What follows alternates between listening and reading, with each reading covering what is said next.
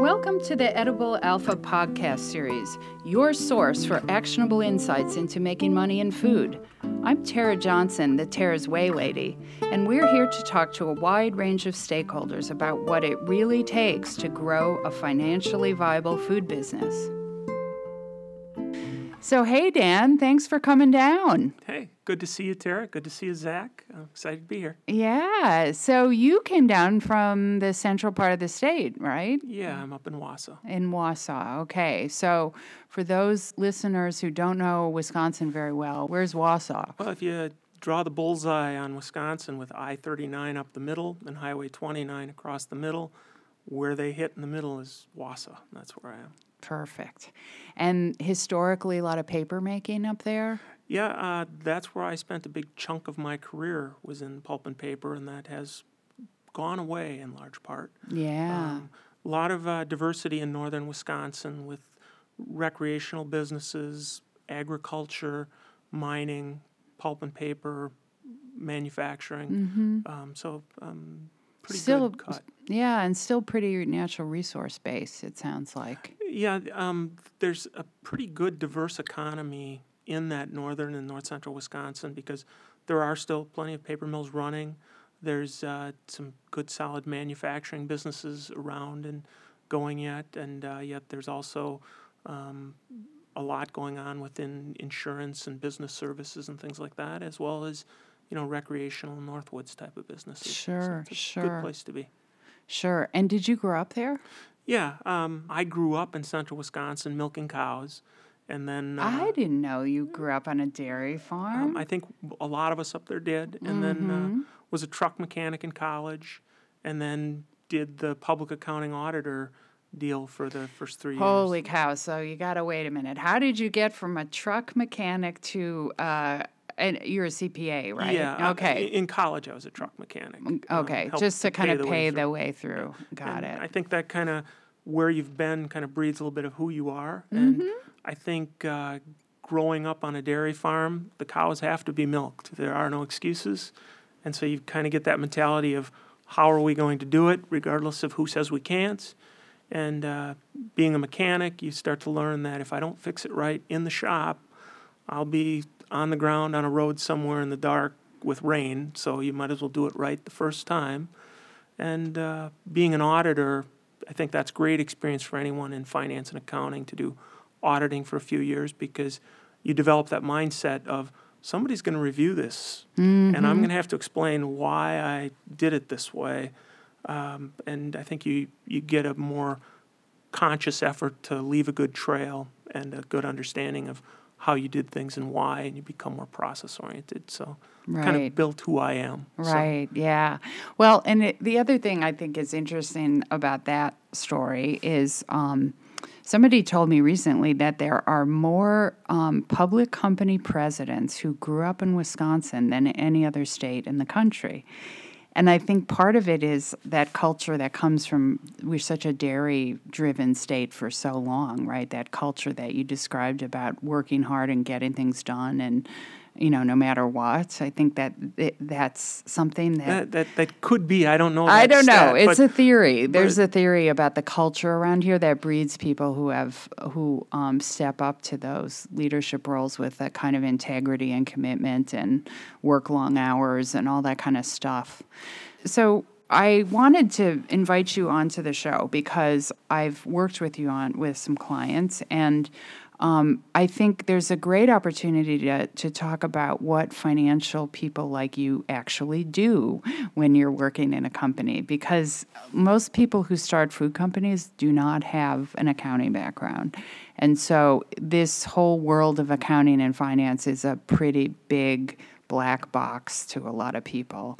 So why don't we just start with to be a CPA? What what do you have to do? Well, and even within CPA, not to make it more complex than it really is, where I came from is grew up with public accounting auditing because when I came out of colleging, auditing was a very manual process. And most accountants started as an auditor. We've got our CPA license. We did that for a few years, and then went into private industry. Um, when you go into private industry, you might go into cost accounting or cost analysis, which is really the how do we make our product better? How do we control the costs of our product? And it's about identifying overhead, variable costs, fixed costs, and getting those product cost type things sorted out. You might be general ledger accountant, financial accountant, whose role is to make sure the accuracy and the integrity of the balance sheet and the income statement and the cash flows are there. And over my career, that piece of it really has become compressed because the automation of using packages like a QuickBooks or a Peachtree or at a higher level a, a MAPICS or a Solomon or an SAP, as long as the transactions are entered into the system correctly and allocated to the right product centers, cost centers, geographic territories, whatever data is in there can be sifted by the financial analyst team on the backside. And that's where you hear about accountants that work in financial planning and analysis. Mm-hmm. And they're the ones that go through that data in bigger companies and decide, gee, are we going to acquire Tera's Whey? And what are the cash flows and what are the ratio analyses and how does that all come together? And that's the financial planning and analysis team. Then, because of what happened with um, companies like Enron, you know, you've got the Sarbanes Oxley compliance and the SOX general ledger team that's there to make sure we've got excellent controls over our accounting transactions and that they're accurate, not being manipulated. And senior management has a responsibility to make sure that they're accurate. And that's kind of where the general ledger team has gone to. And then obviously you've got this whole area of tax planning, financial analysis, accounting, and trying to optimize entities and tax programs and schemes in, to set that up. And, and that's a whole nother animal in and of itself. And then you've got the group that's in finance that really works more with gee, should we finance this with short term debt, long term debt, equity strategy?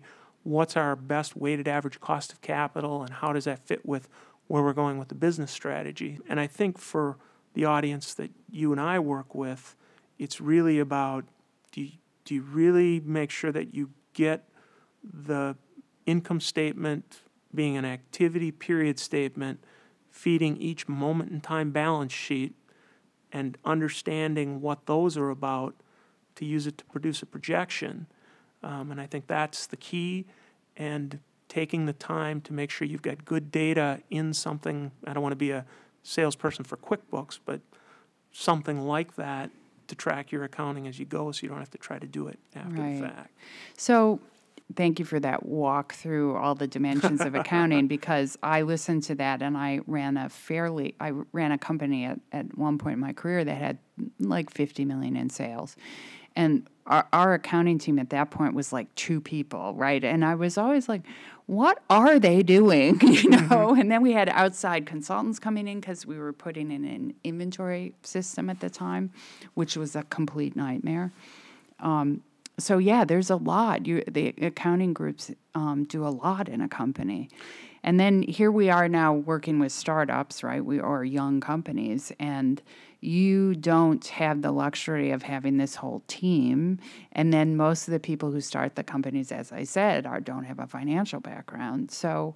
Um, I'm a big fan of, of QuickBooks, honestly, mostly because um, the banks and everybody knows how to work with them with QuickBooks, right? They're used to it. And if you show up with another tool for in a startup phase, um, people are, uh, um, I want to say, a bit skeptical because they don't know the tool very well. They don't trust it as much. They don't want to work in it. They don't have time. You know, there are a bunch of reasons. Um, Well, I, I think the the easiest way to validate the accuracy and completeness of someone's accounting, because it's always easy to analyze this number is right or wrong or in the right place or not. But what about the numbers are missing? You know, not to call Don Rumsfeld, but you don't know what you don't know. Right. Um, and how do you find that? So if you have it in an application that has the transactions and forces you to do a monthly bank reconciliation, now your bank statement ties to your accounting. So if you're missing something from your accounting, it, it's going to come through on the bank statement and say what's going on. So when someone comes into a bank and says, I've got it all in this great spreadsheet, that I think is the main reason the banker has that skepticism because they can't look at it and know it, it all It ties ever out. got tied out, and it, it's all inclusive. Yeah. Everything's there. Yeah. So that's an element of it. Um, the other thing that I do want to make sure that um, with the audience of entrepreneurs, um, and I guess you know I think about my different roles along the way. I've been a um, a controller for a twenty million dollar successful startup. I've been a manufacturing division controller for a global company um, of a half a million dollar group, and watched as the paper industry went away, how that kind of went down. I was a controller for a different public company, and in that group, I was part of the acquisition team evaluating companies we were going to buy. So got a different education that way. Um, and then I was the CEO of about a $20 million startup that it was successful as well. And so the one thing I look at is you can't get bogged down in any one corner of the detail. So when I sit down with clients that you've helped steer me towards, I'd like to talk about the three-legged stool of you've got to have the, the product leg, know, you know, what you're making, how you're making it, what does it cost you. You've got to have your sales and marketing, distribution stand of who's going to get rid of it. If you've got a great mousetrap and the world doesn't know, you're going broke. And then the other leg is that administrative accounting sort of leg that it's kind of like the furnace. It's in the basement, keeps the house from freezing, but nobody wants to see it or know about it.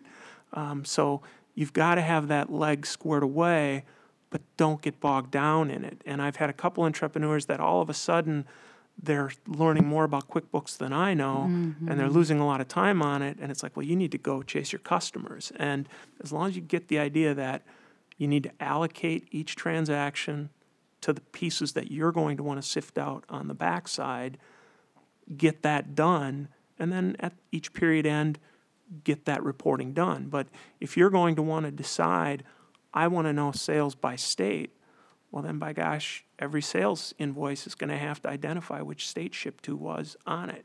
If you don't have garbage in, garbage out, if you don't have the detail on the front end, you're not going to have it on the backside.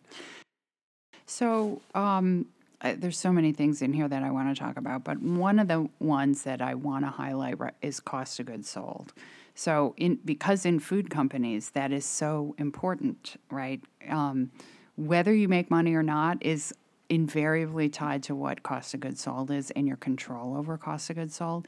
Turns out that people who value do valuation work for acquisitions, banks, everybody, they go the, like they the first thing they look at on a financial statement when they're doing due diligence pr- is probably sales. The second one is cost of goods sold, and then we got to work through a bunch of stuff. So let's talk about cost of goods sold and what a what a cost accountant does and cost of goods sold in, in food. And when you work with food clients, I know that you work with them on cost of goods sold. So It- it's and it's not exclusive to food. It's pretty much anyone that adds value to product that doesn't sell at that moment. Um, the the trickiest part of cost of sales is valuing inventory at the end of a period to look at the income statement for that given month. If someone's deciding that they're going to start a beverage company and they're going to sell, you know, bottled beverage like that soda there in front of you, and they find out that if they buy a two-year supply of bottle caps, they get this great bargain. Well, if they expense that all in the period they buy them in, it destroys that month's income statement. So what they need to do is value those bottle caps, and then every month, at the end of the month, take an inventory or have a perpetual inventory system to know how much should be left and adjust the balance sheet inventory item for that raw material and reflect what was used as a cost of sale item, bottle cap expense for each given month.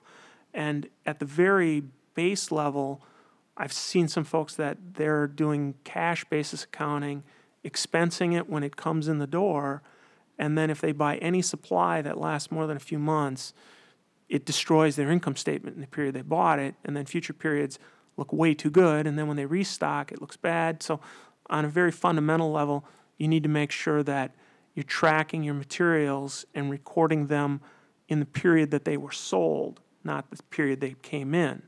The next element, the next layer of that from a complexity standpoint is internal to the entity. Tara might be selling that soda and paying me and Zach to fill the bottles and put the cap on. So, how much of our labor and activity and forklift fuel and things like that go into producing the bottled product on the shelf, even though it's not going to sell until some future month? So, that gets into product costing and allocating not just the raw materials that were pulled for the finished goods and allocated to the finished goods, but then the finished goods that were sold. And so then you get into the complexity of cost centers, cost pools, and allocation of those cost pools. And the next obvious layer of, you know, everything gets a little bit more complex the more sophisticated it gets when you decide, gee, which overhead are we looking at? And sometimes you hear about GAAP overhead and gross profit versus variable margin because some entities say we really don't care about our depreciation cost in each soda because we're making decisions about which product. So let's just keep that off to the side for the generally accepted accounting principle GAAP income statement. But on the variable basis, we want to keep track of the labor of the team and where their labor went to and allocate that really well so we know our variable margin per product. And then when you go up to the next layer, there's obviously producing financial statements. When you mm-hmm. talk about if an equity group is going to purchase the organization, they want to look at your tax returns to see what you told the government, and they want to look at your financial statements. And generally accepted accounting principles have some rules and standards about what to allocate to overhead, but IRS Code Section 263 has some different rules. So now you've got this reconciliation between tax accounting and book accounting for what's inside your overhead. And that's kind of that level where, gee, we need a specialist yeah, that right, knows this right. area to come and help us. Right. So, because this is so critical, um, and and you hear all this complexity, one of the things I don't like about QuickBooks is uh, the getting inventory to work in QuickBooks is pretty difficult for people, which I think is just a mechanical reason why a lot of startups end up expensing right they expensing things Mm-hmm. that should have been going into inventory so what uh, your that process that you described of having having a mechanism for having bringing something onto your balance sheet when you purchase it and then relieving it into cost of goods sold as you sell the product um, I what I do is tell clients to go they have to have an accountant who understands this an accountant who does will give you a set of journal entries to do at the end of every month Uh, does that sound reasonable to keep it Yes. simple for a small Yes. startup Um, what, what we're talking about there is simply a matter of, okay, if, if we're going to take my labor and I'm your plant floor setup person, and are you going to create a production job for every job that runs through the plant and have me punch in and out on every job and track the costs into those jobs? And you see larger manufacturing firms where folks are scanning their key card every time they move around the building, and that's allocating their time to these different areas. If it's you and a couple of folks in a rented garage space that need to get the product put together, you know, for the next order, then maybe it makes more sense to say, we're just going to have the labor for the month that we recorded and we're going to allocate it on a per gallon or per pound basis or whatever or dollar sales basis you know however you're going to allocate it and have the accountant make that adjustment at the period of the end. And that gets back to how much does it cost to collect perfection and perfection is a waste of time. Right um, right. so you know nobody's going to pay for it.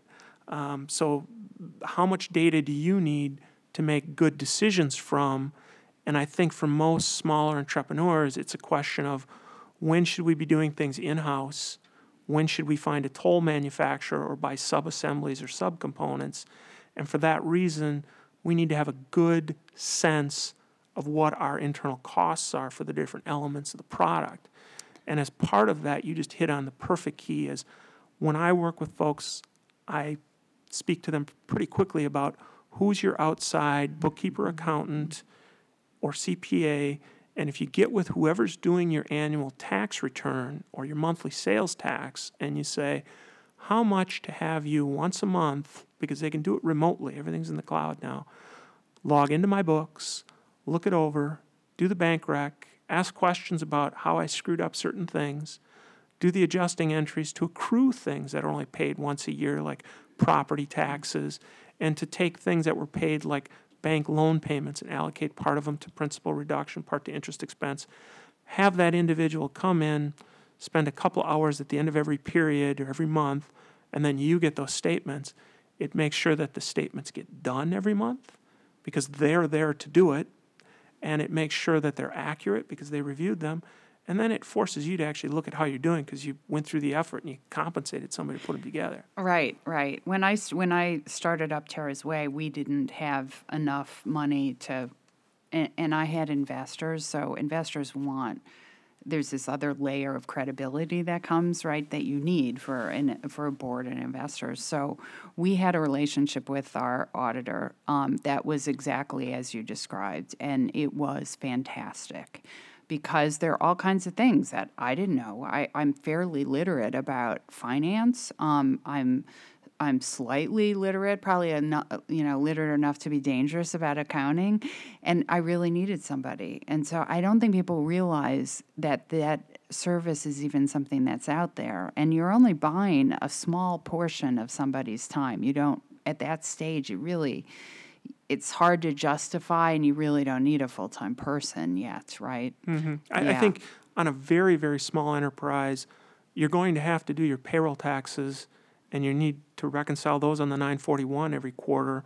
So at least have somebody come in quarterly. And when I say come in, I mean electronically look into the files. They don't need to come and Mm-hmm. Right, meet you. physically, they don't need to be there. And when you make that point, you can remote in, make the adjustments, send me a summary, and if they Mm-hmm. know they don't have to kind of hobnob with you, their their billing rates can move down, and that helps a lot. Mm-hmm. Um, so I think at the very least quarterly, move it to monthly until you can have an internal accounting manager or controller take that on. Um, when you look at it, there's a couple of things. As soon as you start bringing in employees and adding the complexity of payroll taxes and accruing for them, and then I've seen several small businesses where one month every year in the past several years has been horrible. Well, they don't know why, but it is. So then you go and you look, well, it's every year when they've got a workers' comp audit adjustment going the wrong way. Right. Well, if you had an accountant look every month, they'd accrue for that monthly. Mm-hmm. Or maybe it's um, you know a period that goes great every year because they get a dividend from something. But it, it's important to have somebody look, just do the checkup, make sure it works out, and that way when you bring in the next level, that you know I kind of call that the general ledger Mm-hmm. accounting manager function. Then if you want to move in to say we're going to project out and move forward, bankers are huge fans of financial analysis. And the biggest way that bankers see credibility in your two, three, or five year projection is to know, well, this is the projection we did a year ago, and this is how we've been doing every month against projection. As soon as you tell your financial institution that you've been in the business of projecting, eh, you know, if you forecast the weather and say how you're doing against it, suddenly you've got a lot more credibility. Um, so that element of it comes a lot easier and has a lot stronger credibility if you've got a monthly financial review process. Right, right. I, I completely agree with that. Um, I think the other thing that is worth talking about is people kind of think, um, well, it's good enough to have a bookkeeper. I'll just hire somebody from the outside who will do my bookkeeping. And my comment to that is that a lot of bookkeepers in my, unless you, this is not always true, but mostly true, um, they're doing data entry. They're not doing what you've been describing. Has that been your experience as well? Um, I, I think I've seen an element of that, and one of the things that I've seen that I find interesting is um, I've been the, the controller or done kind of rent a controller when someone's on leave or something for a couple of pretty good sized businesses. One of them had almost a billion dollars in sales on an annual basis, and the original person that started the business signed every check. Mm-hmm. It's the only way I know what's going on for sure. Right, right. And I've heard that about Sam Walton, Henry Ford. They might have a bunch of people around them, but they sign every check to know what's going on. So if you know that you're there as an entrepreneur looking at every piece of money going through, um, then I think as long as you're doing that, if you're good enough with QuickBooks as a small entrepreneur to allocate and enter it correctly, do that. Um, not to create an accounting distraction, but how is an, a small bookkeeper, no matter how good or bad I am as a bookkeeper, I don't know how you want this check allocated to distribution Midwest versus distribution West Coast versus you know some other area. Whereas if you know your basic account structure and your cost center structure, and you review and enter those things, it's not that hard, and it, it's kind of like studying your notes for a college mm-hmm. class, and there's not that much activity. Once you get a little bit of a process down, you can do it pretty cleanly. Right. And I, I kind of have this sense that the that for the amount you would pay to have somebody review your books at the end of the month who is actually an accountant and can help you fix stuff, um, it's about the same thing, or maybe even a little less than you would pay for a bookkeeper, depending on how many transactions you have, right, to do the day to day stuff. So I, I don't think it ends up being that more expensive, right? And, and the other element of that, and and I've seen this myself as I've helped uh, um, clients with with projects. When I was in public accounting, they have very junior auditors do basic work, seniors review that, managers review the summary, partners sign off on it, because it's hard to find your own mistakes. Mm-hmm. Kind of like when when you read, you know, J.K. Rowling is excited that the editor gave notes. You know, everyone needs a second set of eyes to look over things that they didn't spot. And if I'm the bookkeeper and you're paying me to do the entry, you're not paying me to review your entry decisions. Now, if you take on that little bit of, you know, 20, 30 checks a month of entry and decide you're going to manage that at a very small business level, and then you're going to pay me instead to review what you entered and reconcile the bank account, that's going to give you a much more accurate set of books and bring things out of it. Now, granted, if you're all of a sudden, you know, processing, you know, a thousand checks a week, that's a different animal. But but I think if if it's a very entrepreneurial business where you can manage that entry but not get sucked into, gee, how do I allocate inventory and overhead and do I accrue this? I'm talking about is this check valid to enter and pay mm-hmm. And what's it for and just get it in the system. Right. And that's a pretty easy process. Right. And the other thing I encourage people to do is to use your accountant to set up your QuickBooks initially, right? Because all those allocations and stuff, once they're set up, it's not hard to do the d- entry, right?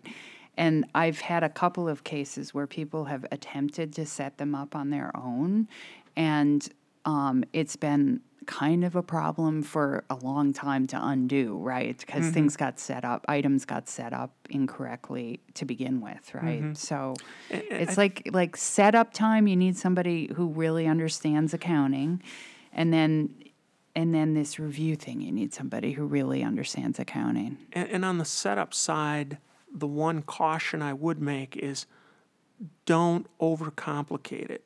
If you make your decisions intuitively or based on where your business has been, don't now try to create the U.S. Census Bureau in your accounting program. Um, you're not going to look at the detail and you're going to kill yourself trying to create that detail. And I I see some folks that all of a sudden, like you say, you've got item detail allocating to all these different cost centers and geographic areas and sales territories and all these things. And all of those have to be entered then on every sales item. Simpler is typically better. You know, I'm still a fan of the Toyota way, where every presentation needs to fit on one sheet. Um, so, from that standpoint, how much data do you need to make good business decisions? So, you might decide on the sales side, we're going to allocate things to product lines and geographic sales territories and sales invoices. We are going to need that kind of detail. On the purchase side, whether or not you have one manufacturing cost center or 12 and how you allocate costs into those centers, make sure you don't make it more complicated than necessary on the front end. I think I see that mistake more often than, oh, we, we only have two cost centers, so we don't know that. Well, Yeah, no, the the trouble are usually when people tried to get too complicated and didn't have it set up right. Yeah.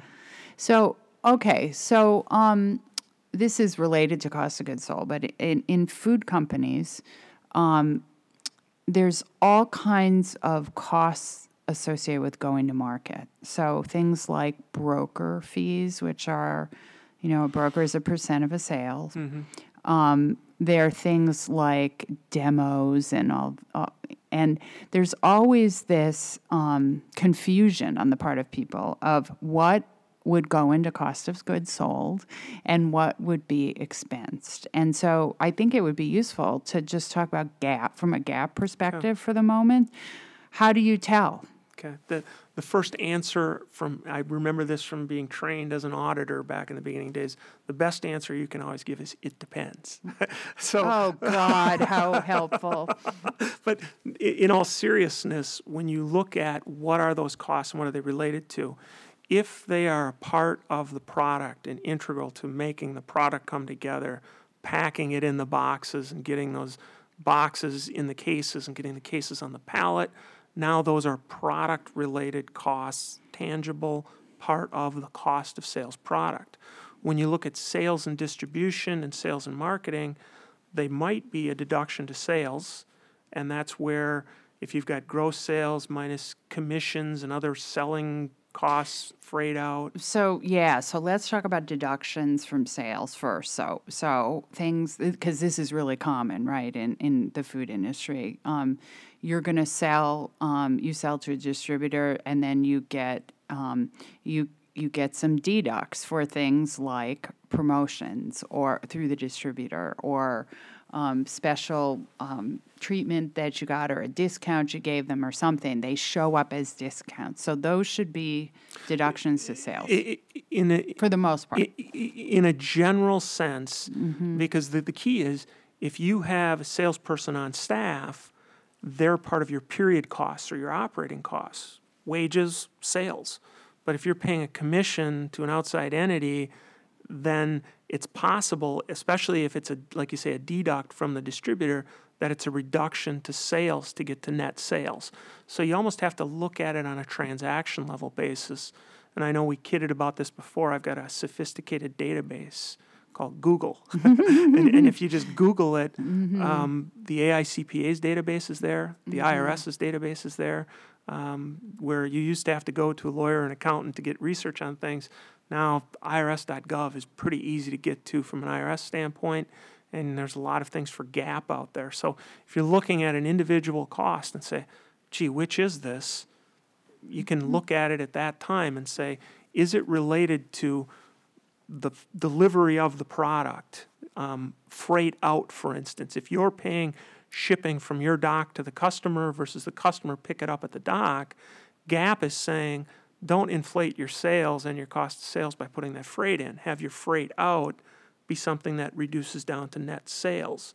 So that way, if one month you're doing a delivered price and the next month you're doing it at our dock and the customer's paying the freight, your net sales number really doesn't change because that increased sales and that freight out go in as that reduction to sales. But by the same token, if you've got some internal costs related to trucks moving around from between your warehouse and your plant, that's a cost of sales, a production cost. So if- if you try to intuitively think, is this a cost that's related to increasing the sales number, but it's a cost of getting that sale done, then it's probably a reduction between gross sales and net sales. If it's a cost that's related to increasing the value for the end customer, it's probably a cost of sales. Then, if you've got things that this is part of our operating cost of our team, if we have a team of sales and marketing people that go to trade shows every month or every quarter and they're incurring these trade show costs, that's probably an operating cost of sales and marketing. And it goes into that area of the income statement. Mm-hmm. And again, you're always going to have somewhere you scratch your head and say, where does this go? So there's not always a completely cut and dried answer, but for the most part, as we talk through this, if it's related to enhancing the delivery or the sale or getting the sale done and commissioning and getting that done, it's a reduction between gross and net sales. If it's increasing the value of the end product to the end user or, or the, what's being shipped, then that's probably a cost of sales. If it's part of your internal ongoing team and they're going to incur these costs independent of what your sales are this month, then they're probably an operating or period cost. Right. And the way you've de- uh, the way you've described that is um, aligns really well with my experience with people who are buying food companies or are doing due diligence on food companies, what they expect, where they expect to see those sales costs, because there are uh, there's a uh, it seems like a myriad of them, right? In in in food brands. So, um, so your description is uh, is a good one for our listeners who are trying to figure this out. Like, where do I put this? The, I think the the biggest issue that I've dealt with because that's not just food. Companies, Right, it's any everybody, kind of yeah. Company, but where where food companies really have an issue, and this is where as you start to grow and say, "Gee, we've outgrown QuickBooks or whatever small pack like a Mm-hmm. Peachtree or something you've used," is if you're going to have to try and keep track of lot numbers Mm-hmm. because you may have to do a recall. No one wants or hopes you have those kind of things.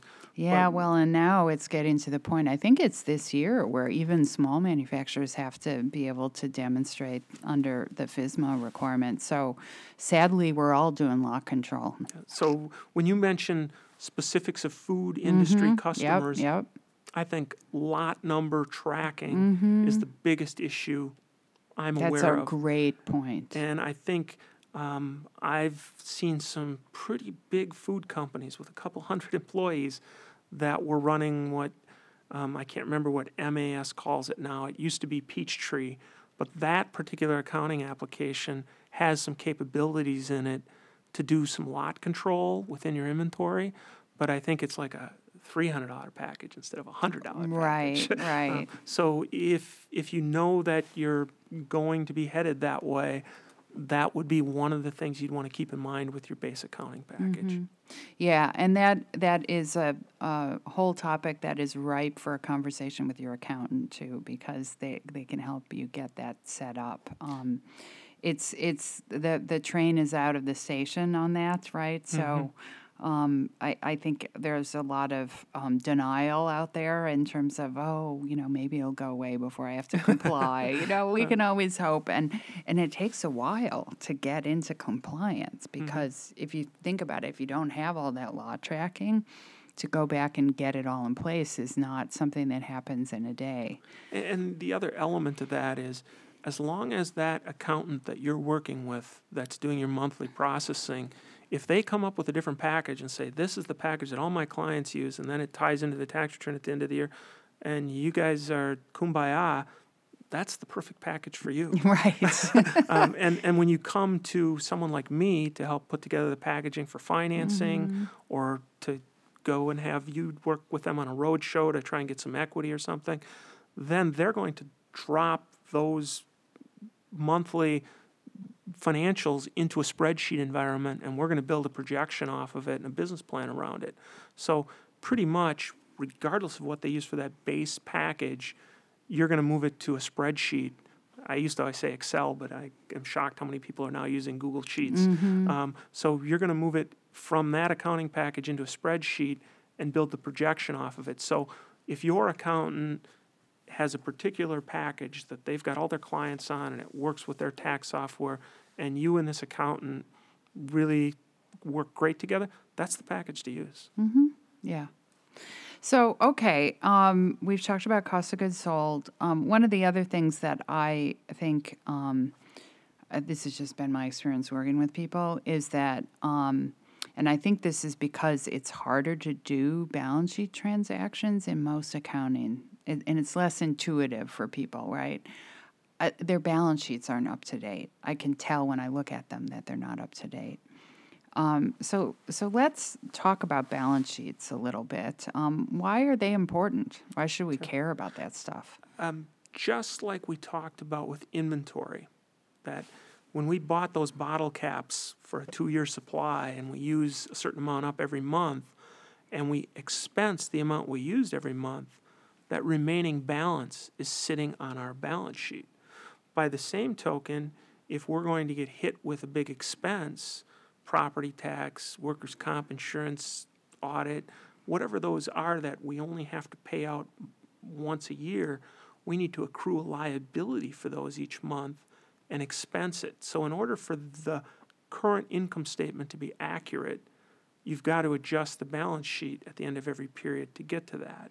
And that's where when folks say they don't look at financials, they don't get it. And I like to point out, you know, if you're a great race car driver, but you can't read a map, you're not going to be able to drive this bus.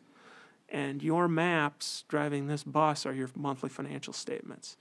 And from an intuitive standpoint, when you look at something that's on the income statement like sales, you have sales for a period of time a day, a week, a month, a quarter, a year. But you have accounts receivables from customers at a moment in time. What did our customers owe us January 31st? Or what did our customers owe us February 28th? And then when we look at what were the sales in between, plus or minus the change in receivables, to get actual sales. And the only way you can do that to get that income statement accurate for that period is to have the cutoff, the balance sheet, the moment in time statement accurate on each end. So it's critical to recognize the balance sheet is for a moment in time. It doesn't, you know, it, it's a point. And what were the balances at that point? And then what's the activity to the next balance sheet? And that activity to the next balance sheet is your income or operation statement, your profit and loss. And if you just keep that in mind, then it's easier, I think, to get the mm-hmm. sense of what's on the balance sheet and where do I adjust to the balance sheet. So then when you get a bill for a workers' compensation insurance adjustment and you pay that and it can get expensed to other employment expenses, and that accountant that you've been talking about working with, they're going to look at the end of the month and say, nope, that goes to accrued workers' comp liability, and we've been accruing for that every month. And now they adjust the balance sheet, and the expense, ta-da, and your income statement ties out. But the key is if you don't adjust the balance sheet every month for inventory, then your cost of sales becomes cash based and it's not accurate. Does right. that is that enough? Yeah, yeah, yeah. It's um so so really I mean if I had to zoom up and say the you know the hundred thousand foot view on this, if you're not keeping your balance sheet up to date, um, you're going to have problems with your income statement accuracy, and you're definitely going to have problems under forecasting cash or understanding how much cash you have in the business. It, you know, a lot of the people that I work with, it's kind of a, a eye-opening thing to learn that how much cash you have is not directly related to net income on your income statement, right? They're not. There are two different things. Exactly, and and the and the key with that is when you look at the different types of business and their cash cycle and as they grow.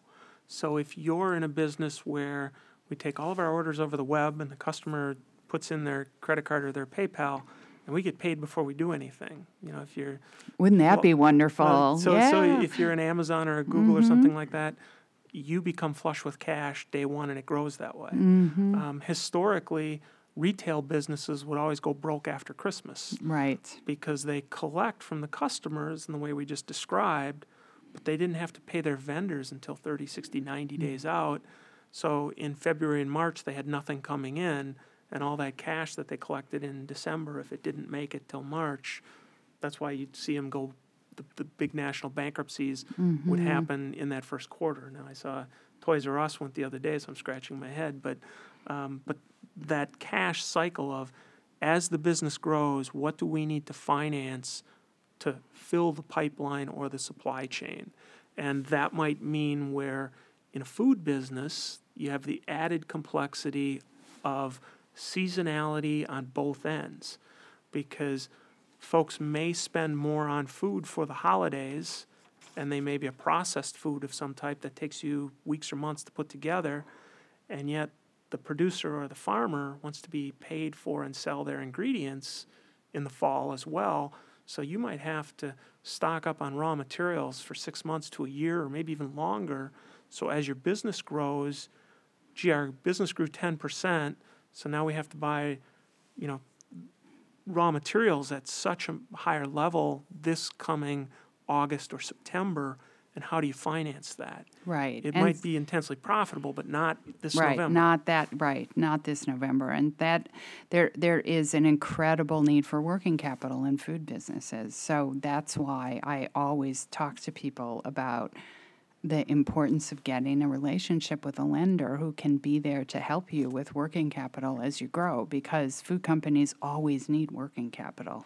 Well, thank you so much for coming. I think this is going to be incredibly useful to a lot of people who are our listeners. So, thanks so much. Thank you for having me. And uh, again, I'm out on LinkedIn if anybody's got any questions. And I can't thank you and Zach enough for putting this together. Terrific. Thanks for listening. You can get more podcasts by subscribing on iTunes or your favorite podcast app. And you can learn more about Edible Alpha by visiting our website at ediblealpha.org.